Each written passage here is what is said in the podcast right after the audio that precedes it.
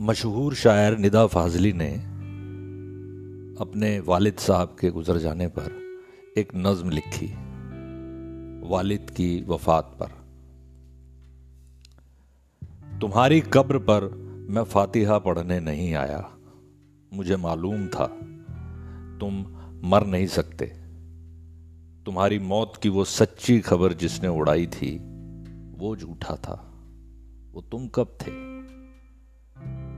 कोई सूखा हुआ पत्ता हवा से मिलके टूटा था। मेरी आँखें तुम्हारे मंजरों में कैद हैं अब तक।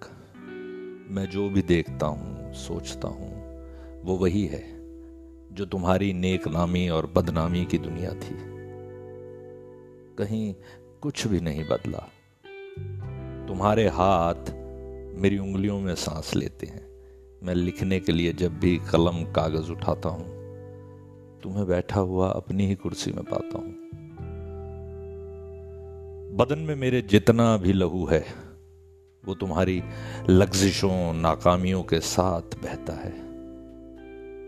मेरी आवाज़ में छुपकर तुम्हारा जहन रहता है। मेरी लाचारियों में तुम, तुम्हारी कब्र पर जिसने तुम्हारा नाम लिखा है, वो झूठा है। तुम्हारी कब्र में मैं दफन हूँ। तुम मुझमें ज़िंदा हो। कभी फुर्सत मिले तो फातिहा पढ़ने चले आना।